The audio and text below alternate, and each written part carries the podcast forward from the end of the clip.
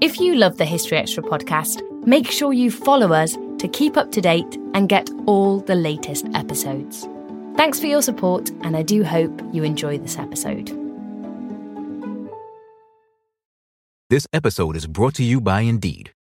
We're driven by the search for better, but when it comes to hiring, the best way to search for a candidate isn't to search at all.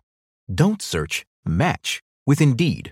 Use Indeed for scheduling, screening, and messaging so you can connect with candidates faster. And listeners of this show will get a $75 sponsored job credit to get your jobs more visibility at Indeed.com slash History Extra. Just go to Indeed.com slash History Extra right now and support our show by saying you heard about Indeed on this podcast. Terms and conditions apply. Need to hire? You need Indeed. When you need mealtime inspiration, it's worth shopping Kroger, where you'll find over 30,000 mouthwatering choices that excite your inner foodie. And no matter what tasty choice you make, you'll enjoy our everyday low prices, plus extra ways to save, like digital coupons worth over $600 each week. You can also save up to $1 off per gallon at the pump with fuel points. More savings and more inspiring flavors make shopping Kroger worth it every time. Kroger, fresh for everyone. Fuel restrictions apply. It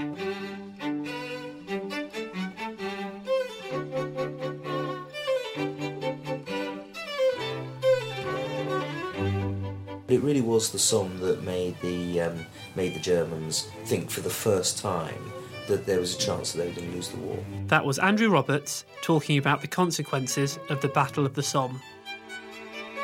Anti unionism um, was a very strong component of popular support for Jacobitism in Scotland in the early decades of the 18th century. And that was Christopher Whatley discussing the Jacobites.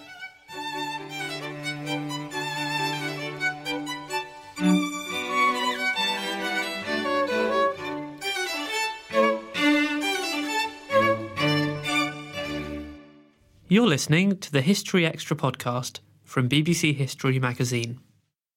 We're the UK's best selling history magazine, available from all good newsagents or via subscription. Check out our latest subscription deals at historyextra.com forward slash subscribe.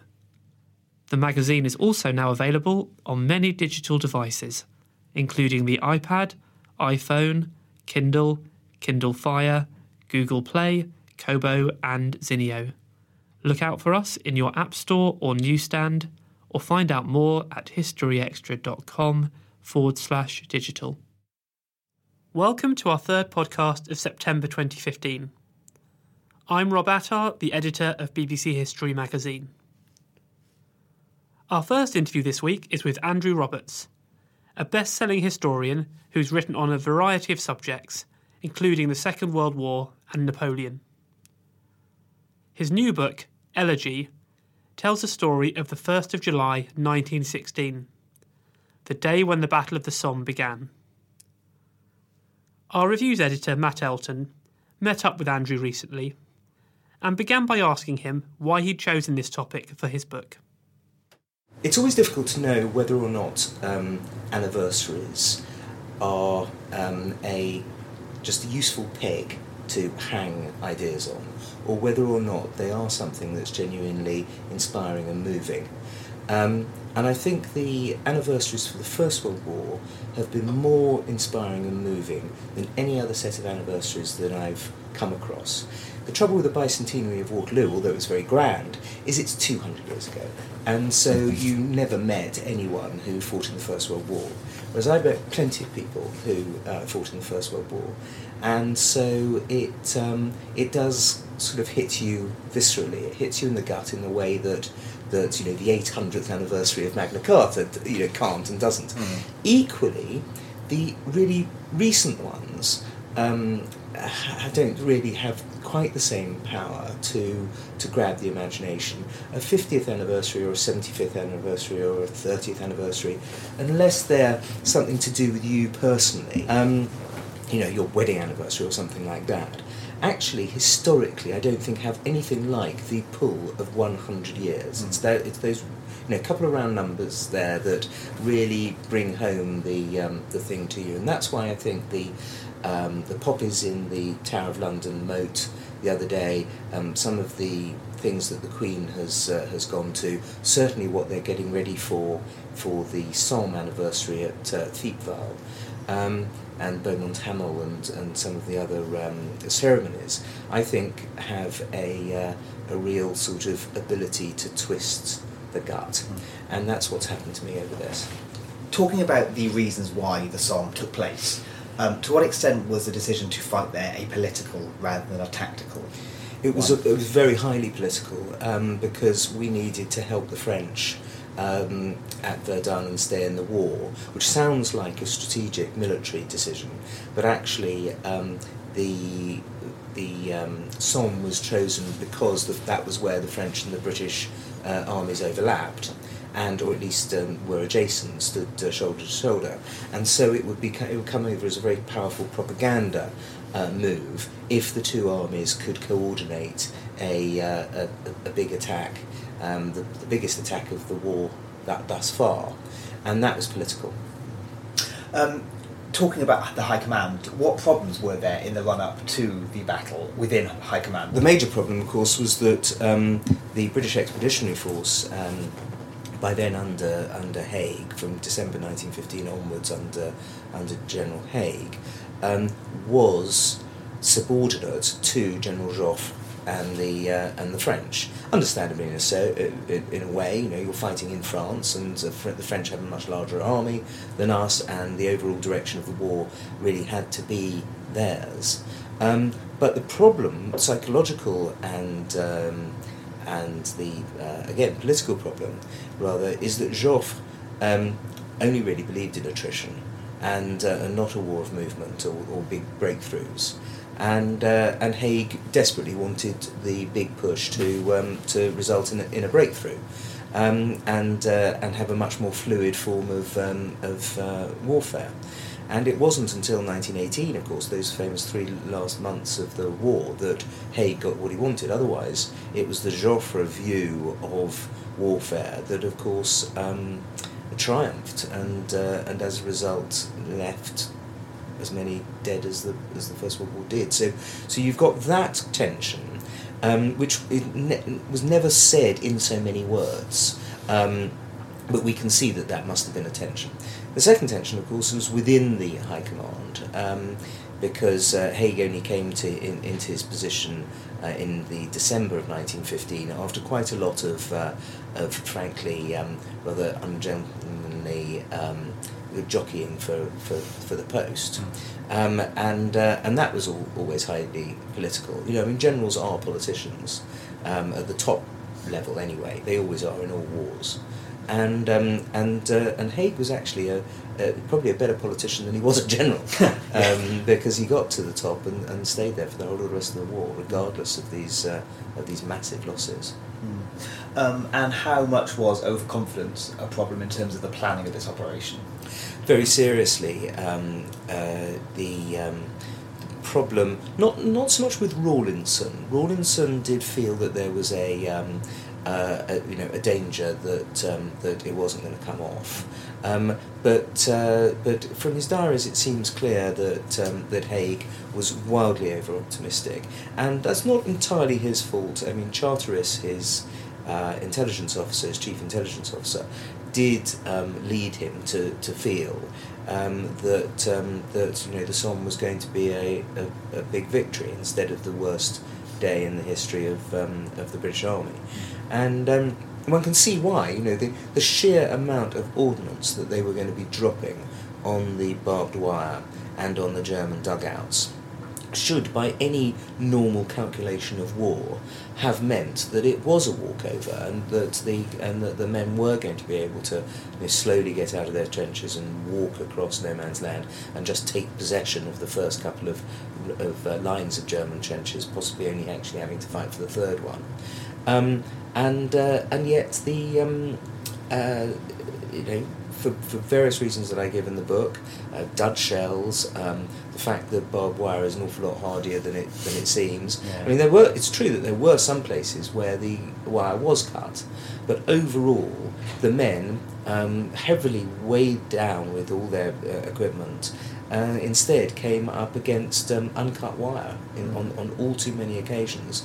And um, you know, ultimately, the uh, intelligence people must um, must bear some uh, blame for that, as must the um, the uh, Royal Artillery. This has obviously been the subject of, of huge amounts of debate. Uh, what view do you think we should take of Haig? Yes, it has been, and um, I. I'd love to be. Usually, I take very strong views um, uh, for or against people. You know, I've been attacked quite a lot for my pro pro Napoleon um, stance. I think I've been objective about Napoleon. A lot of um, people who've written in f about my TV and radio shows don't. So I think that at all. Um, but um, but I I don't really come down on. I certainly don't come down on the he was a donkey. Um, line that uh, that Alan Clark and Oh What a Lovely War and um, and various other uh, people have uh, come up with. Equally, I think that um, that uh, although they're very fine historians, that several of the sort of apologists for Haig have, I think, gone a bit too far. Okay. Um, and um, uh, you know, he was in command of the army on the day that um, that the British took the largest number of casualties for the smallest amount of ground in the history of of warfare. So um, he must take some responsibility for uh, for that, um, regardless of whether or not he was fabulous in the last three months of the war. Yeah. Where I think he was good is first of all he was a modernizer. He was probably our most best educated um, uh, and you know a highly intelligent man. Um, the idea of, of writing him off as some ignorant blimp is is, is monstrous uh, libel on him. Uh, and he learned from his mistakes, and um, and that was only because he was capable and the army was capable of learning from the mistakes that we did have those last three months um, of, uh, of victory after victory. Um, going into the operation, to what extent was it widely known what form it was going to take, what was going to happen? Um, everyone knew there was going to be a big push in the um, in the summer of um, 1916, and everyone knew that it was going to be on the Somme, and this was one of the major problems with the um, with the whole operation. Um, it was common knowledge in all the pubs in Britain. Um, and uh, even even newspapers referred elliptically to you know the the big push. Um, so uh, you know the Germans knew perfectly well that what was about to happen. Prince Ruprecht of uh, Bavaria, the German commander of the Sixth Army, was um, was was fully apprised of um, uh, everything. The, the only question was when. And then when we open up with a week long barrage, you're effectively telling the Germans when as well as everything Yeah, else. yeah, yeah. But the question is, if the barrage can um, can uh, destroy the German dugouts in the first and second line of trenches, well, it doesn't matter whether they know it's coming or not, um, because um, uh, because it will be so successful. But the problem was their dugouts were so much better than ours, so much deeper. Their um, the speed with which they could uh, win what was called the race to the parapet and get their machine gunners um, ready to uh, to to mow down the um, the BEF infantry was um, not hampered by the um, the the artillery barrage. And the shells didn't work. About well, I saw Dan Snow's show the other day. Very good, I thought. Um, show on the Battle of the Somme, and he puts it at a quarter of the shells not going off. I've seen some um, some historians argue that as many as a third were dud. Yeah. And um, and there are various. There've been various conspiracy theories about this. Of course, you know, um, uh, in because we were buying a lot from America at the time, and uh, and whether or not uh, there was um, actual sabotage going on in the American munitions factories with German um, uh, German Americans working in them. I don't personally give very much uh, credence to that kind of thing. No, I think it was just that the War Office ordered up um, the maximum amount of shells with a minimum amount of time, and as a result, you got um, uh, you, you you know you just got people cutting corners and and create, selling things that uh, ultimately didn't work. But I'd wonder whether or not there was also something a bit deeper than that as well. Even if the, all the shells had gone off, you know, um, it takes it takes more than a than, than shell fire to cut barbed wire, um, and um, we didn't have the uh, the knowledge about the creeping barrage, for example, until much later on in the Battle of the Somme. And remember, this book of mine really is um, only about that single one day. I in one chapter take the reader on to what happened on the 15th of September and all the way through to November. But this is not a book about the Battle of the Somme, it's about the 1st of July 1916. Um, talking about that day, uh, is it how how unfair is it to see the people who fought on the British side as being somehow, uh, you know, um, like hugely inexperienced and naive? Is that a, a misguided view of? I think it is misguided. I mean, they hadn't seen action before, a lot of them. Uh, not by any means all of them. I mean, lots of them had actually seen a- action in Gallipoli and, uh, and, and had come back, 27th uh, Division, for example. Sorry, 29th Division, for example. But, um, you know, these guys had been, um, most of them, uh, volunteering in the autumn of uh, 1914. And so, um, and so they had been um, they'd had 18 months um, training for this, you know. Um, they were at the peak of their of their training. They were pretty fit and uh, and healthy. Um, they some of them had eaten better food than they had ever eaten in their lives before, you know, um, which is which is astonishing. But you know, the British Army did manage to give three hot square meals a day to soldiers who many of them, especially from working class backgrounds, had been pretty much undernourished uh, in their lives up until then. Um, and uh, so I think it's, um, it's, it, well, it's true to say that this was their baptism, baptism of fire, but nonetheless um, they performed just as well as men who had seen action for, for years. Do we get a sense of what it was like in the trenches, waiting for fighting to start? Yes, luckily, um, this is a very literate um, generation, especially the officers, and um, and you know you, you can easily go well beyond the famous poetry to uh, to read. The Imperial War Museum, for example, has got uh, some wonderful letters, many of them unpublished. In fact, most of them unpublished, um, and uh, and I've managed to get some uh, some superb. Um, testimonials from people in the uh, sorry testimony from people in the um, uh, in the trenches about what it was like, and um, actually in a way the although it sounds awful to say it. The um, the Somme wasn't anything like so bad as uh, as Passchendaele, for example, because there wasn't mud. It was the first of July. It was a it was a you know it was a hot day, and it had been for uh, for, for much of that summer, and so it wasn't one of those classic First World War battles where people are up to the top of their puttees in the most glu- glutinous um, you know mud, which must have been absolutely horrific trying to cross ground under those circumstances with the duck boards and the and the and the you know water and the rats and all the rest of it. And then they had much more of a problem with mayflies and mosquitoes and uh, and midges. And the sun shining on the biscuit tins on their back. Terrible Which is incredible. story. I know, terrible story again. Yes, the biscuit tins which they cut out these triangles to sew onto their back so that the forward observation officers for the artillery could see uh, where they were, um, uh, where they were, and uh, and and order the barrage. Um, as a result, and of course, when it meant when the men actually had to try and get back to their own trenches, uh, it also glinted off their backs for the German machine gunners. Um, for people who might not know, what was the terrain like that this all took place in? What was the landscape like? Um, undulating grassland, um, chalk, uh, and you saw the chalk when the mines exploded. The um, uh, the chalk came down and took minutes to, to came down and covered everybody in a, in a sort of white uh, chalky substance. Um, this, of course, was um, uh, yes, it was it was chalk. It's the same. It's the same um, geographical um, geographical fault line as you get in the South Downs. Okay. Um, you know, it goes right the way under the channel and, and, and across. So, uh, so if you think South Downs, then you've got a good um, idea of Picardy. Um, so all the bombardment had taken place. Um, the order was given for the men to start advancing, Yeah. which they did really slowly. Um, Yeah. Do we get a sense of what the Germans made of? Uh, yes, yeah, the Germans were shocked. Mm. Um, the, the, they couldn't believe their eyes because these guys um, weren't.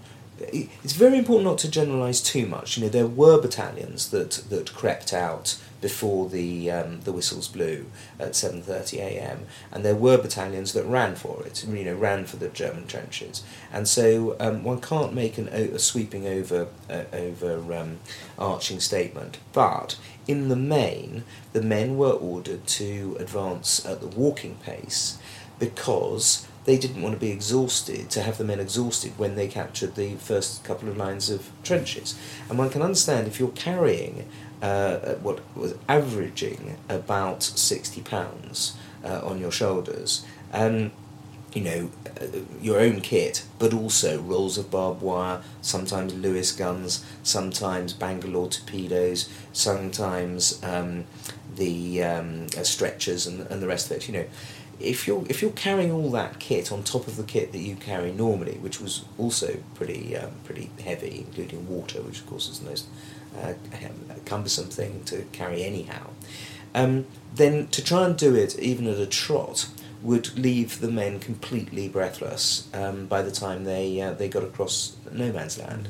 So in a sense, the walking did make sense. Um, it was just that um, you know they should have had it organised in such a way that some of the equipment came up after the trenches were captured rather than at the same time. But they did believe that the that the Germans were going to be surrendering Mm. and not firing back. To what extent was a problem the multiplicity of targets, something that hadn't been? Huge problem. A huge problem. Yes. Um, the uh, fact is that they were attacking over a very very wide. Um, um, sort of 22 miles if you take into account the French as well. Um, a uh, really massive attack. Um, and um, and there was, you know, a division that wasn't used at all. Uh, so an area where the Germans knew they weren't going to be attacked, so they were able to um, to um, uh, send troops away from that. And um, there was a, a diversionary attack on Gommecourt, which uh, led to huge numbers of lives. I mean, you can't tell people that they're fighting in a diversionary attack. Yeah. It's impossible to do that um, for morale reasons. But nonetheless, you know, these guys. Um, it, it, it doesn't seem that they actually diverted anything from the uh, from the Germans.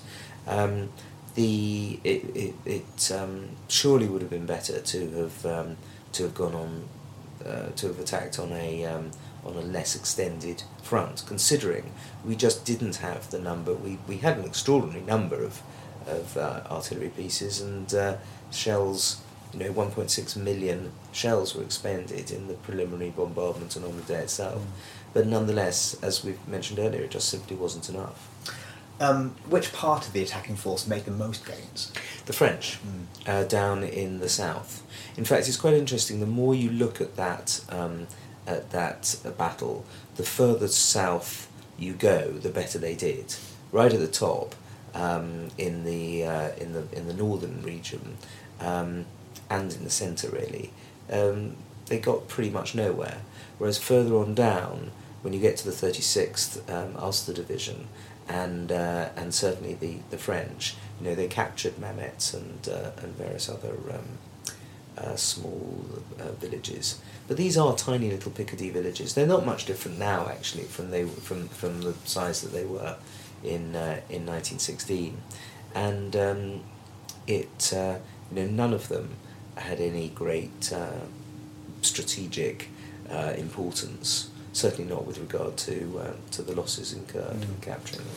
Um, what effect did this single day have on you know the psychology of, of, of, of the attacking forces and, and the army more generally? Well, it's mu- it's much more. It's fascinating that it didn't break the morale of the of the army. You know, you nearly have fifty percent casualties, uh, which is an unbelievably large number for any uh, engagement at any stage in in history, and yet you know it's a testament really to the to the sort of cheerfulness of the uh, of the British fighting man, who was the British working man effectively. You know, I mean these these guys had um, had come straight from their from their farms and offices and uh, and factories, and um, volunteered, and yet even a an attrition rate of fifty percent was not enough to make them.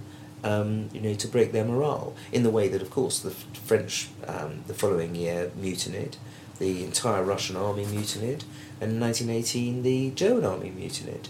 But there was no question of that happening. You know, these, these guys in the BEF continued to fight and then went on and, um, and launched other major offensives only a couple of months later, in the 15th of September being the classic example of that. So um, it's, uh, it's just as I said that the, um, that the bravery they showed was uh, was um, is is very moving. I also think the the sheer doggedness um, and uh, and willingness to uh, to carry on fighting in circumstances where certainly month upon month upon month you'll you, I mean to have survived from the beginning to the end of the Battle of the Somme, um, when almost certain death faced you uh, on a daily basis, just is something that almost defies belief. Mm. And how did it change the Germans' view of the British? Uh, well, of course, um, at the beginning they um, they thought we were mad to have, have walked over no man's land carrying sixty pounds of um, of equipment and you know getting no more than a few yards and being cut down. Um, but by the time that the that the battle ended in November, and it was ultimately, insofar as you can say this of any of any kind of engagement where quite so many men have died, it was a British victory. I mean, it pushed the Germans back to the Hindenburg line. Um, the, the um, uh, their respect for us as a, as a fighting nation went up hugely because mm. we hadn't done terribly well in 1914, 1915. And so, um, it, but it really was the Somme that made the um, made the Germans think for the first time that there was a chance that they were going to lose the war. Mm. Is it right to see the slaughter as unavoidable? Do you think? No, um, I mean it's important that that we retain the offensive and the initiative. You can't just fight the First World War by stopping and hoping that the other side are going to uh, are going to you know fall to their um, to your machine guns. Mm. I mean, you you you you don't win wars by by not going forward, but um, and it's also really true to remember. Um, and in many ways, it's ultimately the most important lesson of the Somme, is that the is that the High Command and the General Staff did, and the officers, you know, and junior officers, did learn the lessons. Uh, and you know you do get the creeping barrage, and you get um, infantry tactics completely altering, and uh, and uh, so so in that sense, the Somme did lead ultimately to the victory two years later. But was the was that level of of blood loss necessary? Is that what you're asking? Well, the answer has to be no. Mm. I mean, they, you can't. One can never say that that the death on one day of nineteen over nineteen thousand people was necessary. Um, Especially for so little um, ground gained. Yeah, yeah. Um, what are the consolations uh, from this single day? Then, do you think are there anything that we can take? Yes, I think first of all the the, the stories of heroism, the um, the immense um, courage shown by ordinary people um, in extraordinary circumstances. Um, that's the first thing. The second thing is the um, uh, fact that, as I mentioned, the the um, lessons are learned, and uh, you have by nineteen eighteen certainly a far uh, more efficient, um, tougher um, army, which is uh, is ready to to break the German uh, army and so uh, so that's a positive, I think. Um, but the, really, that's that's all you can uh, take away. Mm. Otherwise, it is a it is a truly truly terrible story of uh, of um, uh, massacre. Mm. But which forced the British Army to learn how to kind of win the First World War, I suppose. Yes, yeah. exactly. It, you you do see. Um, I, I devote a chapter to this called Lessons Learned. You do see um, the way that um, infantry tra- tactics alter, the way that the artillery um, uh, uses this creeping barrage, which allows the infantry to move up um, and uh, and win the race to the parapet, um, and you you get a, a much less you know men are allowed to run to charge, uh, they aren't um, in later battles. Um, forced to carry sixty pounds of, of weight. You know, these are these are important lessons. I mean, you would you, some people can say and have said, well, you should have learnt them when you were training rather than.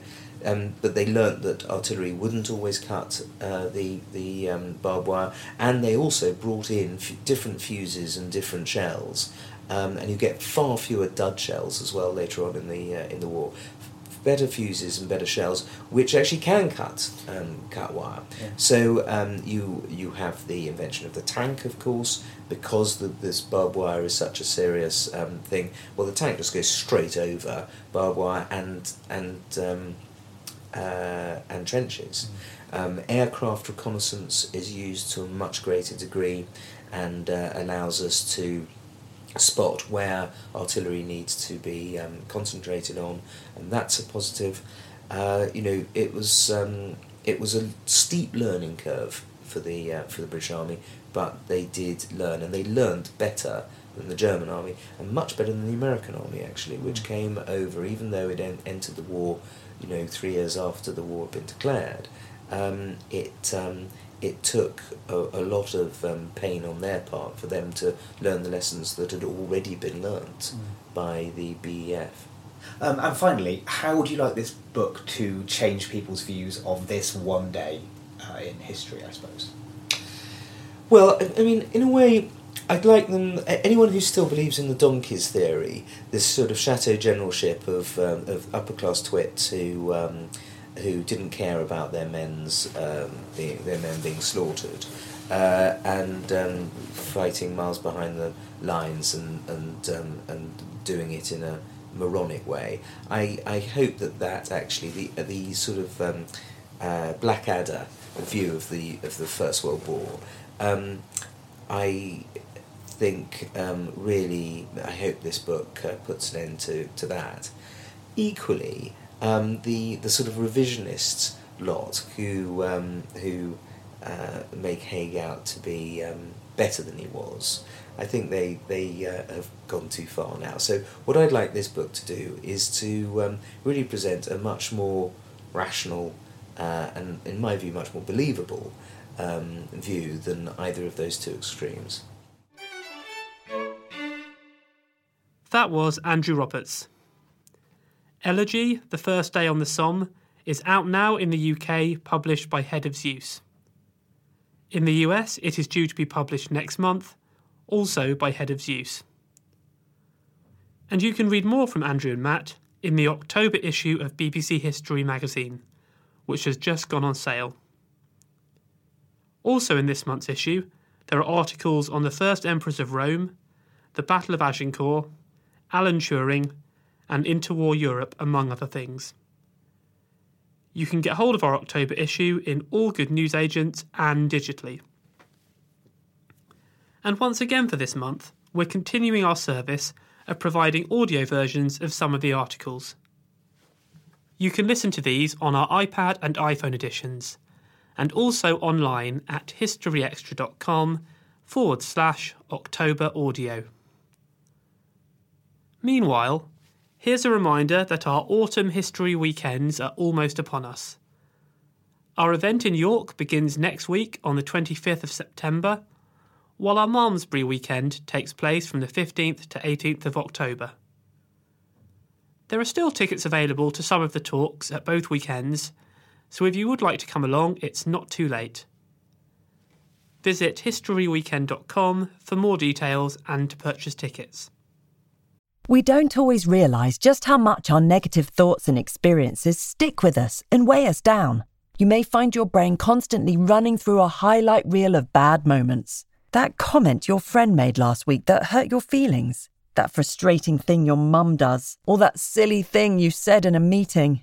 Maybe it's time to get it all off your chest, whether it's a tiny annoyance or something much bigger. Talking about it can give you some relief and lead you to a potential solution. That's where therapy comes in. It's a safe space to share whatever's weighing you down and learn to process it so your internal highlight reel can focus on the good stuff. And BetterHelp offers affordable online therapy on a schedule that works for you. Connect with a licensed therapist by text, phone, or video call. Start the process in minutes and switch therapists anytime. Let it out with BetterHelp. Visit betterhelp.com slash historyextra today to get 10% off your first month. That's betterhelp, H-E-L-P dot com slash historyextra. This episode is brought to you by Indeed. We're driven by the search for better, but when it comes to hiring, the best way to search for a candidate isn't to search at all. Don't search, match with Indeed. Use Indeed for scheduling, screening, and messaging so you can connect with candidates faster. And listeners of this show will get a $75 sponsored job credit to get your jobs more visibility at Indeed.com slash History Extra. Just go to Indeed.com slash History Extra right now and support our show by saying you heard about Indeed on this podcast. Terms and conditions apply. Need to hire? You need Indeed. This year sees the 300th anniversary of the 1715 Jacobite uprising one of the most dramatic moments in a lengthy battle between the British state and those who wanted to put the House of Stuart back on the throne. To discover more about the story, our deputy editor Charlotte Hodgman spoke to Professor Christopher Whatley. To start off with, who, who actually were the Jacobites and what, what do they actually want to achieve? Right. Well, the Jacobites were the followers or supporters of uh, the Stuart, the mate, the Stuarts, who had been, who in the form of James the Seventh of Scotland, James the Second of England, had lost their crowns in, in England and Scotland um, at the time of the so-called Glorious Revolution of, uh, of 1688, uh, early 1689. So they were the, the Jacobites were the supporters of this um, this uh, this dynasty, um, which had lost its place um, when William uh, and his wife Mary uh, succeeded to the, the British thrones, if you like, in, in 1688. Uh, what did they want to do? Well, the, the, the, well, you've got to distinguish, I think, between the, the, the male, the Stuarts themselves, and what they wanted, and what their supporters wanted. Um, mm-hmm. And sometimes there's an overlap, uh, but not always, always. It's not always the case. Obviously, the, the James the Seventh, and then his son and his grandson. That's James, his son, and then Charles Edward Stuart, the so-called uh, young pretender, Bonnie Prince Charlie. They wanted to regain their British, uh, you know, the British kingdom, if you like, or British kingdoms, or they, they wanted to, to become monarchs again. Why they wanted it was because they believed that they, certainly in Scotland, they believed they uh, there was an unbroken line of Stuart monarchs going back perhaps a couple of thousand years. That was that was almost certainly not quite the case, but certainly uh, for many centuries, Stuarts had had reigned on the Scottish um, throne. Uh, different in England, of course, because James the uh, James II had succeeded in 1603 uh, but but that was formerly, of course, the, there was a series of English monarchs, which you will know much more about than I do. uh, um, um, in Scotland, the the supporters of James and then his, uh, his, his son and then Bonnie Prince Charlie wanted a, a, change of religion because at the glory, at time of the Glorious Revolution in Scotland, um, the Episcopalians had been replaced by the Presbyterians.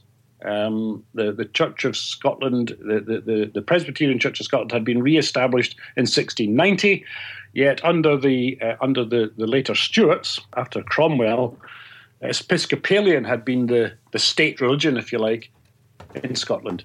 Um, there's a distinction between Episcopalianism and Presbyterianism. Both are Protestant, but Episcopalianism uh, involves uh, bishops and and and and, um, and, and more kind of uh, and practices which the Presbyterians uh, had no time for.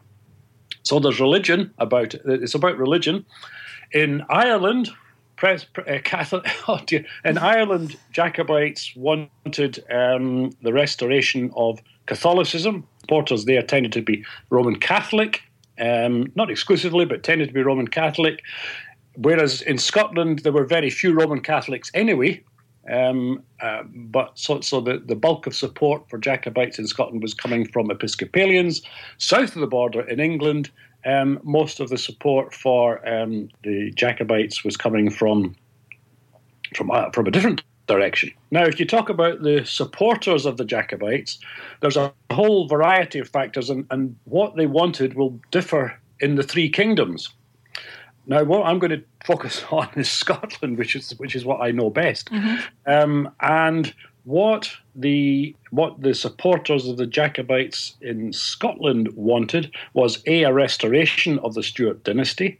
They wanted, by and large, a restoration of Episcopalianism, but there was something else, and it's enormously important in Scotland, and that is they saw the return of the Stuarts as a uh, as a means of breaking the Union of 1707.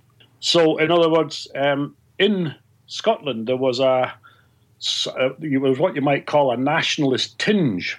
Um, and some historians would put it more strongly than that. There's certainly a nationalist dimension to the support there was for the Jacobites because um, James um, Stuart and indeed uh, Charles Edward Stuart, Bonnie Prince Charlie, both um, committed to breaking the Union of 1707 um, if they were, you know, uh, returned to their thrones.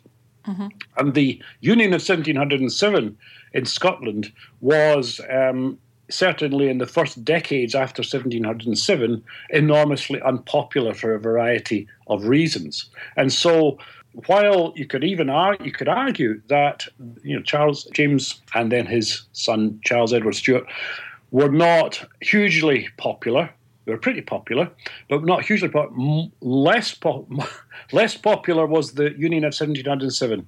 And so um, anti unionism um, was a very strong component of popular support for Jacobitism in Scotland in the early decades of the 18th century. Some historians of Jacobitism, including Allan Macinnes, have been arguing that what Jacobitism was was a movement rather than a series of episodes, and so that behind the scenes, behind these uh, military um, uh, military adventures, or whatever you want to call them, these these these these, these attempts to restore um, the Stuarts by, by, by the use of force. Behind that, there is there is a a, a movement. Um, there are there are there are networks across Europe of of, of Jacobites, um, which which manifests which manifest themselves in a variety of, of ways. So, Jacobitism begins almost the the day that, the, the, the, that James loses his British uh, thrones, uh, and it carries on um, uh, behind the scenes often, but often, but but periodically in a military sense, right through to the middle of the, the 18th century. Who led these people? You know who? Well, there were there were um, people in all of the in, in the three kingdoms who were consistent supporters of the Jacobites, yeah? Mm-hmm. Um, as indeed there were people on the other side, the anti Jacobites, who were consistently anti Jacobite. But what you what, what tended to be the case was that the different periods of, of um, physical force Jacobitism, if you like, were led by different individuals. So, for example, in the period immediately after James the Seventh and Second lost his thrones, the, the, the main leader um, in Scotland was was uh, Graham of Claverhouse, Bonnie Dundee, better known as. Uh, he was he was a great military leader, but unfortunately uh, was killed um, at the Battle of Killiecrankie, which uh, and and as a result of that, or partly as a result of that, perhaps even largely as a result of that, that that Jacobite um, attempt, if you like, failed. In 17, um, 14, 15, the leader of the Jacobite movement in, in, in Scotland was the Earl of Mar. Uh, he was again not the best. Well, he, he well, I shouldn't shouldn't have said again. He was not the the, the most prudent, wisest, uh, most capable military leader, and it's argued too then that, that, that the movement failed when, uh, as a result of his leadership. There were other uh, attempts in 1719, 1745, and they were they were led, if you like, by by others. James Francis Edward Stuart himself did he, you know, did he sort of have an active role in, in leading the movement? Yes and no. Uh, James, um, who the, the, original James the seventh and second, he was certainly very active um, mm-hmm. in the field, if you like, as well in, in Ireland. Um, in terms of uh, 17, uh, 14, 15, James, that's his son, didn't arrive in Scotland until after the after the the rising had begun. Mm-hmm. Although obviously he knew about it, but he didn't arrive until after the, the action began. Um, and in 1745, Charles Edward Stuart, Bonnie Prince Charlie, was there um, more or less from, from, from the outset. They were always obviously in, in, in the loop and, and, and, and committed, but, but they didn't, um, until 1745 46, didn't take a, a leading role in terms of the military campaigns. Um, each time there were a set of men, officers, you like, who, who, who led the military aspect of these campaigns. And each each one of these uh, events is different. So yeah, you know, yeah. I know you'd like well, not you because I know you take this seriously, but a lot of people like this all to be very simple. But in fact, each of the each of the so-called risings is or attempts mm. uh, at regaining the throne it, it has a different character. Um, so, for example, 1708, which is one we haven't we've mentioned, but but um, we haven't said much about, that was um, that was uh, well in part inspired by uh, a, a, spy in Scotland who who um, made it clear to the French that uh, the Union was enormously unpopular and that uh, and, and was convinced that the, the, the Scots would rise um, if the French supported um, the uh, supported an invasion. Louis XIV, who was the French king at the time, um, was not uninterested in what was going on in Britain, mm-hmm. um, because, of course, the last thing that Louis XIV wanted was a union of England and Scotland, which had happened the previous year in 1707. So that was um, that was uh, the 1708 attempt, invasion invasion attempt was um, was was very much French um, French inspired, although um, the French commander um, of the fleet wasn't hugely enthusiastic about his mission, and that was one of the reasons that that didn't succeed. When in fact, 1708 um, had the French forces forces landed, it is argued, and certainly by Daniel Szechi, that that could have been uh, a, a, success for the Jacobites because the Union had only been you know, forged or, or, or forced through the Scottish Parliament uh, 12 months previously. Uh, and, and as I say, it was enormously unpopular at this particular time. Mm. And with the Jacobites uh, uh, assuring Scots that they would be overturning the Union, the, the, the, you know, you can see why there would be such popular support for them. Mm. What about Bonnie Prince Charlie? I mean, he, people seem to have lots of different opinions about him. Um, mm-hmm. I mean, what was his role, and, and, I mean, how how useful was he, you know, to the cause? Did he sort of help or, or hinder it? Would you say?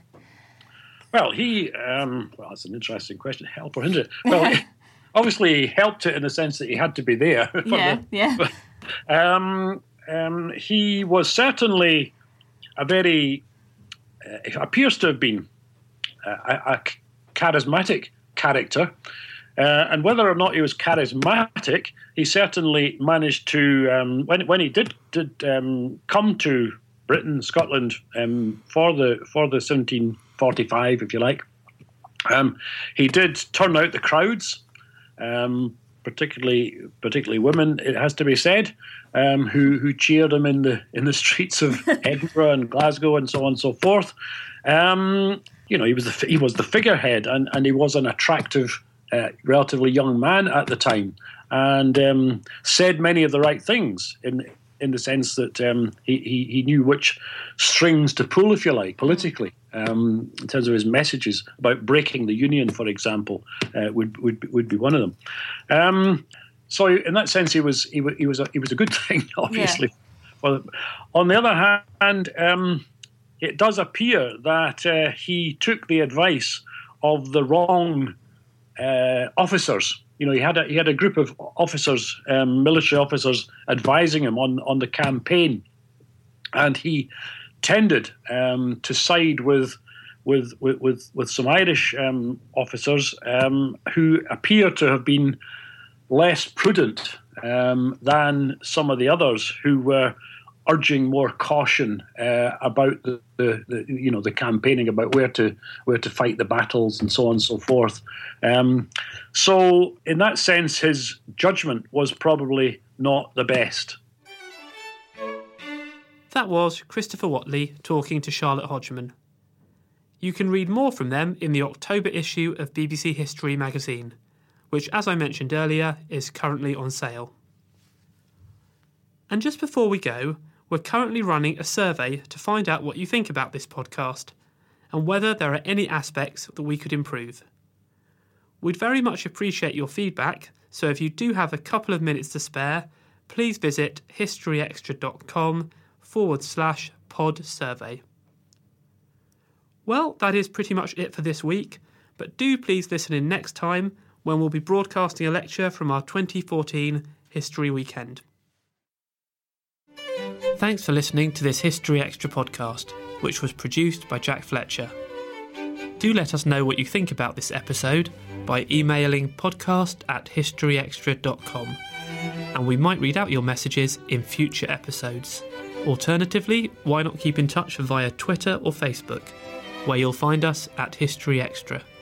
For more great history content, don't forget to visit our website historyextra.com, where you will find history quizzes, galleries, articles, and more. Plus, it's where you can download every single previous episode of this podcast.